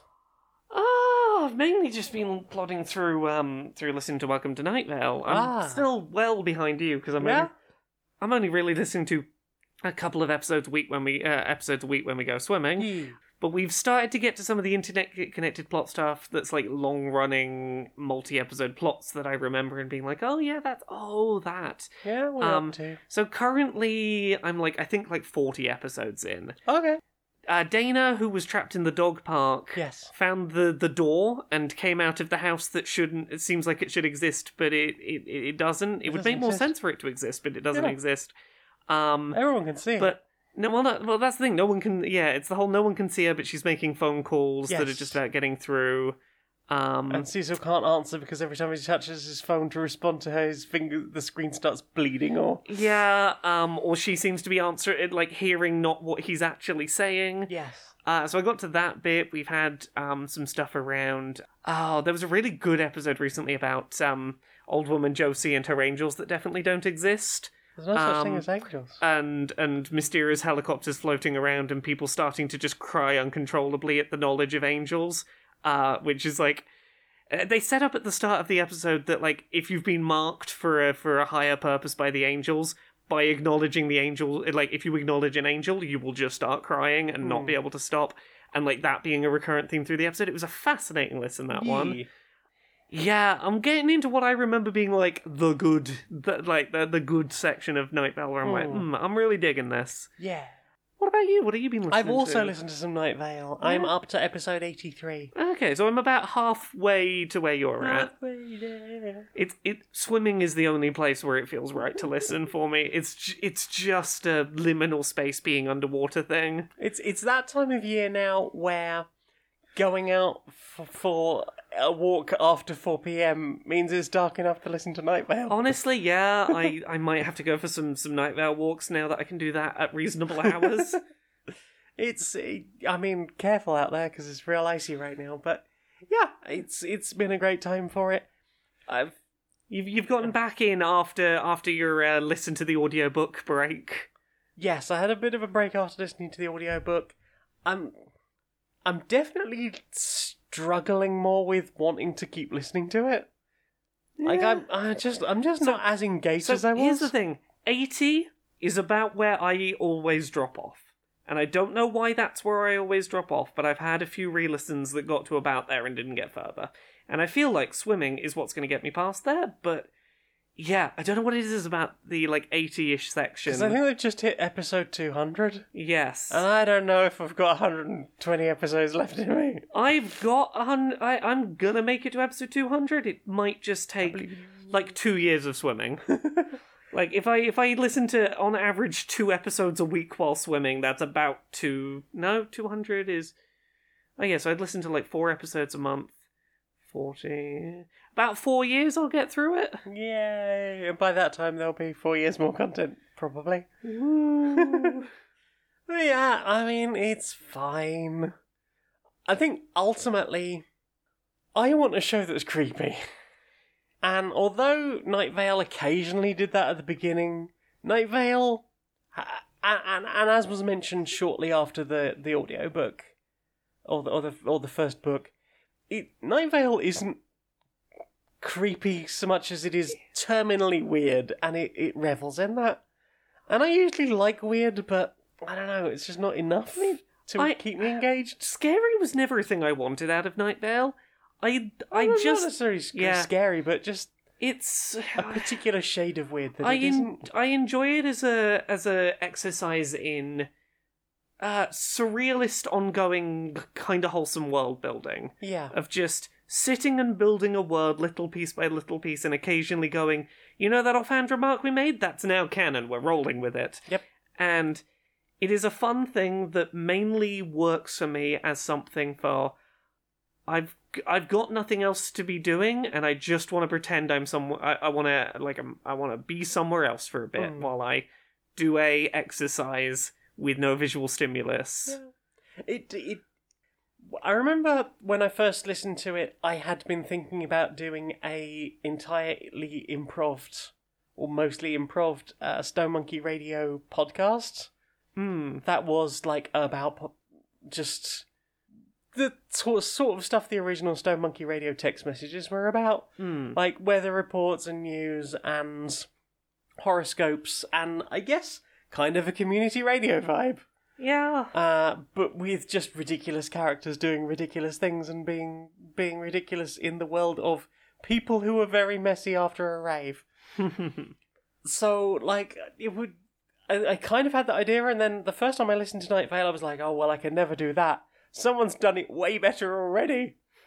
And weirdly, listening to like the last couple of episodes, I've been sitting there going, okay, I've I I know the kind of thing I would want to do that is kind of a a radio thing, like my original idea, but is way darker and creepier. Like I yeah. I, I have done dark and creepy podcasting with the program, but yes. no one listened to that. So It was uh, dark and fucking creepy. yeah, what if I could do something that was less caused people to have eh, emotional make breakdowns uh, eh, uh, while I was cooking dinner, and more, you know, just, just a uh, series that was creepy that people could still enjoy.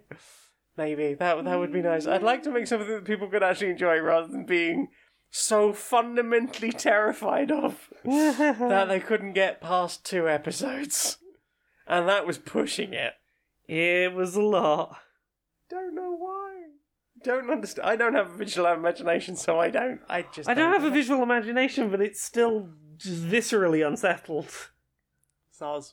uh, but yeah, like I've I've thought about I, it's it's been appreciated that I can listen to it now and go, they they have done something amazing, but it's not what you were going to make. So there is still space to to make the thing I wanted to make Yeah. without being like, yeah, just doing Night Vale. It's weird and it sounds like radio. Because there's other ways of doing that. Yeah. Uh, what else have you listened to? Uh, not much really. That's about it for me. You listen to anything else? I mean, we listened to some things together. We listened to the Hogs of War soundtrack. That we did. We listened to the Worms 2 soundtrack. Oh yes. The Cannon Fodder intro music. Mhm. We listened to all of David Whittaker's Shadow of the Beast soundtrack. We listened to the Blood Money intro. Oh yeah. And then the Perfect Amiga game music compilation over three hours on H I R V I B O N G A R I 2. That It's that that well-known nine- channel. It's it's uh, three hours, nine minutes, and 23 seconds of Amiga game music. And you enjoyed some of the oh, weird the, intros. the weird news reports at the beginning of whatever that racing game was, where it's like a hello and good evening, have, a cookie, and someone someone's race winnings in, involved uh, X amount of money and a giraffe. Sometimes you just win a giraffe. Yeah, he won a giraffe in the racing. Yeah, and then I told you about Skidmarks That, yeah, yeah, you did. and Swiv. Ah. Uh, I think that's everything we, we, we've listened to then. well then, time for this. Hello, thank you everyone for coming along today. Welcome. Now, you're all people who want to be entrepreneurs. Give yourselves a big round of applause. Awesome! That's the spirit. Now, you're all here because you want to, to know the secret to earning a passive income. Well, let me tell you. Just take a copy of this PDF, change the title, add entirely your own clip art, and you too can start selling people on how they can make their own passive income. If you get really good at it and, and, and really make a lot of profit, you can start holding symposiums like this so that thousands of people will pay you money to find out how they can make a passive income. Can I get a hell yeah? Hell yeah. Okay, well, we- we're going to need to, to work on that spirit if you're going to be big entrepreneurs just like me. Yeah. Well, that wasn't quite what I was hoping for. Um, No, no, what were I you think- what were you hoping Well, for? I mean, it said passive income and like not doing anything, and there seemed to be some implication that I would be standing in front of a very expensive car, or crudely green screened onto a, on onto like a um, a mountain top as if I was about to go skiing. Yeah, I wasn't. I wasn't looking to sell nonsense PDFs to other people to make them then sell nonsense PDFs. I was really hoping Oh. this would just be Yeah, just some passive income. just you know some kind of like basic income that would cover my Yeah. basic needs. I mean, I don't want a lot. I mean, just just enough that you know to I've got cover my rent and food basic and living costs. Stuff. Yeah, heating. And that. maybe like everyone would have. It'd be nice if everyone had it. You know, if it was sort of universal. Yeah, this this this basic income. Yeah, that- I mean, I think I think that would be great. Do you think we could get the rest of this lot to to, to start working towards some sort of basic income together? I mean, this is a room full of people that like the idea of, of getting a, ba- a basic income Passively. Yeah. I I I know. I feel like they'd be on board with with universally having a basic income. Well, mic's free. I might just run up there quickly. Hey, everybody! I've we, we me actually, and, then this person here. Hello. Oh, sorry, I didn't catch your name. Um, we've had this great idea. Wouldn't what if there was some kind of basic income that was universal for everyone? Now, do you think you could all get behind that? Well, I think we'll probably start on that then. Okay, we have been down to the planet. It looks a lot like a gravel quarry. A gravel quarry? It looks a lot like a gravel quarry. Okay, Ensign Fluffy, if you could go over there and do the scannings over there, I will do the scannings over here. Ooh, what's that? what's that? Ooh, it's, it's a walk. A walk? It's a walk. Uh, what's that? Ooh, that's also a walk. But the Oh. scanner says if we pick it up and turn it over and squint, it looks a little bit like a little fluffy bunny. oh, oh, that's Thank you, scanner. Thank you, Scanner. I appreciate you. You are good. Okay. Oh, I think something's coming towards us. Oh, what's, uh, what's the scanner say? Oh, it's some kind of vehicle and there's a person on board. A person on There's a board. person on board the vehicle. Oh, no. Oh, here they come now. Hello. Hello, Hi. Hi. Oh, what, what, what are all of you? How are we here on our way mission? Away mission. Yeah, we, we're exploring. Well, um, I'm also here exploring, and it seems like I've got a very willing workforce down here. Uh, how, how, I was going to say, how, how do you feel about uh, working for me? But uh, I'm just going to tell you, you work for me now. No, I don't think we do. I think you do. I have a very big gun here, and you're very small, and I'm very large. That's not very nice. Why would you point that gun at us? We're just so small and soft and fluffy. Uh, uh, uh, the, the, the hope is to make you work for me. I got a whiff of fluffy nose. You, you do have a little fluffy, uh, fluffy nose. I got a whiff of fluffy ears as well. You do have a little fluffy ears as well. You're very soft. And you look very soft. I do look very petable. M- may I? I mean, I'm not going to stop you. Ah! Yeah, that's my first field. Now you are dead. Okay. Oh, this one. Apparently he's edible. Snack time, everybody. We have snackies. Also, I have something for dessert too if you want. yeah. Do you know what I want to see more of? What do you want to see more of? Brochure Justice Warriors. Social Justice Warriors. Yeah. All right, Barry. All right, how, how you been doing? Oh, you know, trying to trying to keep warm as best as I can. You know. Oh, same, Yeah, same. you know. Luckily, you know, the missus is, is a bit of a radiator, so you know, at least at night I can crawl into Oh. bed, and she's she's good enough to, uh, to you know, to be my basking rock. Oh, lovely, uh, A bit of a lizard, really. Yeah. Yeah, you you been up to much? Oh, not much. You say yourself? No, no, no. I mean, I mean, mainly just you know trying to stay in, keep warm, get a stew on. Uh, you know, nothing, nothing, nothing too hectic. You know, I've not not really been seeing much of people recently. I actually, having a bit of a bit of a recover because I was I was definitely feeling really burnt out the last couple of months. So it's been nice to have you know just a few weekends to myself. You know, and also you know there's been a lot of strike action on recently, so it, it's felt you know, like I didn't really want to make cl- plans in case there was more strike action, and, Yeah. and you know, also you know, fully supporting the strikers myself. So you know, exactly. don't don't you know, don't want to accidentally find that I've I've done something that's uh, involving you know scab workers or or whatever, or, or this government plan that. In, in any strike, there has to be, you know, a certain amount of, of workers on to do the job. Uh, yeah, it's part of their whole uh, trying to get rid of uh, any kind of right right to be inconvenient for the sake of trying to get your rights to improve. That Yeah, you know, real keen on right now. Getting real fashy there. Yeah. just so, uh, just yeah. a tad. Yeah, you know, and uh, oh God, it, it, the thing is, I'm not sure if it's the government or the press or or a combination of both, but there really does seem to be a lot of anti-union sentiment at the moment. You know, I'm hearing some, I'm hearing stuff about, you know, oh, you know, it's it's an evil that the that the unions are doing. Oh yeah, yeah. Oh, Look, well, It's a bad thing that the strikers doing. Well, you know, they wouldn't have to do this if the real evils, you know, the the, the people f- funneling money out of the top of these systems, uh, you know, uh, and things like that, or, or misappropriating funds uh, the way the government did with you know during during COVID, and you know managed to f- fund an awful lot of money, funnel an awful lot of money away from the NHS and, and things like that. And meanwhile, you know the the hardworking hospital staff from you know the everyone who works in in the in the labs out the back, you know the the the floor cleaners and obviously you know frontline staff, you know your doctors, your nurses, your yeah,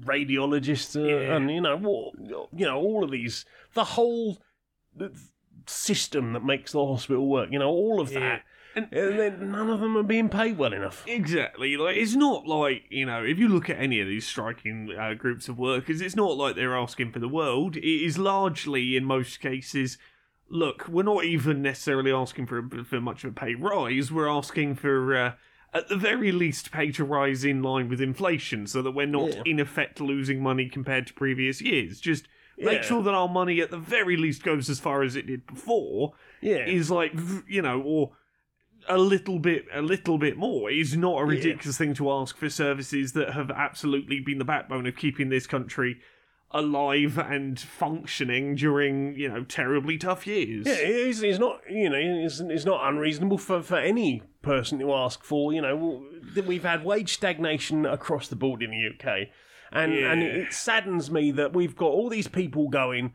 Oh no, no, I did well. I haven't had a pay rise either. Well, maybe you should be striking as well. Maybe a general strike might kick kick something into gear. But it seems to, you know, it seems to be so much of uh, feeling like it's an us versus them. It's like, well, I can't get to my work where I also aren't getting paid properly, you know, uh, because because they've they've they've done this terrible thing. Uh, reading reading the you know the, the front pages of the newspaper as I do, you know, I don't, I don't read a newspaper, but No. I, I, as as I go down the supermarket, you know, I'll I'll, I'll stroll have a past, glance so yeah. I'll glance glance and just see what you know what what what the mainstream is talking about, and you know, there's been a lot of obviously uh, stuff about that that uh, tragedy that happened in in Solihull the other day. Uh, yeah, and you know, and, and that's that's been obviously on most of the front pages, and then you've got the Mail, typically, or obviously the Mail, yeah. Uh, you know, saying, "Oh, the the, the strikers are going to be piling on the misery because of oh, it's it's cold already, it's miserable and, and sad already, and everything's shutting down already, and oh, the strikers just want to make it worse for you." Oh, and, and I I hope that people notice that and and see what I see when when they're looking at that and go, "What what what." yeah where your priorities are, are, are there is it we've we've we've had a bit of a, a bit of a bit of a tragedy that that a lot everyone else is really addressing but your main concern is that there are workers who are striking to to get their you know what what they're uh, what they're due for for their you know hard day's work they talk Yeah. about how the Brits are, you know, the laziest in Europe. You know, that, that was a whole thing from from the Tories a while back. You know, the the the, the Brits are terribly lazy. You know, we have less bank holidays than most of Europe. We have uh, we've had less pay rise. We're you know some of the, some of the poorest. We are in like a constant recession seemingly for the last twelve years. What what might that be related to? I, I can't possibly think that you know they've basically we've been under austerity for just uh, just so long and somehow people are still like oh yes that's absolutely the best thing for me. And it's, it's the strikers are not your enemy. No exactly. It is uh looking at other people who do not have enough and letting the government point at them and go they're the reason you don't have more not us the people with everything yeah I, I think Fight amongst yourselves for the scraps. Don't come looking at us for the uh, the plate of food. Yeah, I think there's one of those political cartoons of like there's there's an immigrant and a builder sat at a table with a banker, and the banker's uh, there's a, there's a big plate of cookies on the table, and the banker has taken uh, all of the cookies but one, Yeah, and then and then all the just going, immigrants. "Oh, that immigrant's trying to steal your cookie, mate." Yeah, yeah. Yeah, that's that's the fact that people still fall for that. It it really saddens me that we that that, that is seems to be the pervasive attitude. People deserve better than they are getting, and Yeah. you can't force someone to see that they deserve better. You you can't, and but I'm glad that at least some parts of, of, of this country are standing up and saying, no, we are going to collectively action, and we're going to we're to make sure that you know our postal workers are being paid right, and, and uh, hospital workers are being paid right, and our you know our rail workers, rail workers, not necessarily the drivers, because generally it hasn't been the drivers going on strike. Indeed, and you know, and then you've got yeah. you know we've we've seen evidence that there's bots all over Twitter going, oh, I'm a driver, I've been one for years, and I'm on 74k a year, and I well, I think it's terrible all, all these strikes and this, and it's when you can see exactly the same tweet going out from so many different sources. yeah, It's like whenever you see anything like that, like oh, I'm I'm one of these people, and, and I'm I'm never that. Not only rem- maybe look into is that exact line being used in lots of other places because that isn't a difficult bit of research to do yourself, but consider the uh, what was it that right wing American guy? I think it was. He was like, "Well, I'm a gay black man" because he forgot to change his fucking Twitter account. oh yeah, I'm a gay black man, and someone's never done anything for me. I, I go. I think it was Trump. He was supporting, yeah, but yeah, that was there was. Uh, you know, think about that sort of thing. That the way people will absolutely lie to try and get you on on side about just horrible things and work against your own interests. Exactly. Ah, sorry, mate. I went, went off a bit on that one. No, didn't it was, uh, it was, a, it was, it angry, needed mate. saying. Ugh, hug, mate. Yeah.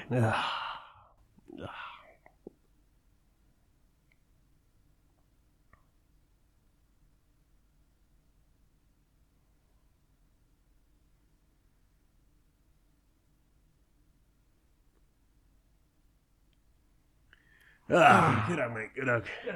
Right, I'm gonna pop the kettle on. Yeah. So, that's it. That's It's the it. end. It's all over now. It's the endy bit. Yeah. It's the bit that comes at the end. Yes, the endy bit, which means people need to know what what you do. Me? Uh, my stuff's at Laura K. Buzz everywhere. Uh, Twitter, Twitch, YouTube, TikTok, uh, Patreon. That's the one that pays the bills. Just Laura K. Buzz everywhere. If you're listening to this before Monday the 19th, I'm going to be at Common Press in London on Bethnal Green Road on, on Monday night in London, 7 pm till 10 pm, I think, doing an author signing. Uh, the, the the the the wonderful illustrator of me and my dysphoria monsters gonna be there too. Yeah. We're gonna be we're gonna be there both together doing Co-signing. signings and stuff. Sign, sign, sign. So you can come along to that. There's Laura K Buzz everywhere. Yeah. What about you? Me? Uh, well, I can be found at Linktree. That's linktr.ee slash Janiac, J A N E I A C. I've got a Redbubble where you can get all the cool t shirts and mouse mats and things that I have designed. Some of them are very funny, I think, and you should probably I check think them so out. too. And someone recently said they didn't know there was Queer and Pleasant Strangers merch. Well, there is. You can get it there. Oh hell yeah! Uh, what else? I've got a SoundCloud where I make music under the name Bedroom Programmer. I've got a Patreon. That's the one that pays my bills and helps me justify the lack of sleep and uh, 76 Yeah. odd hours a week of work. And also, I haven't had much freelance video editing recently, so that would be helpful. And and also, it's winter, so naturally, numbers have died down there. So if you'd like to join, that would be very much appreciated. That is patreon.com slash stoned monkey radio. For as little as a dollar a month, you can help me justify all of my life choices. So many Uh, life choices. Yeah, and, and we did a book together. You We can still pre-order that. That's at unbound.com slash book slash whale. And it's uh, basically what if Supremacy Software was a book? Yeah. Because that's what it is. That's the whole idea of the book. It's too late to get your name in the back of the book, but you could still get a signed copy. Yeah, and really excited. The PDF with all of the markup and stuff and all the names in the back is 256 pages, which is the perfect number for a book about video Uh, games. yeah. Yay! Coincidences. Yeah. So, Laura, darling, will you sing us out, please? Until next time, be a stranger.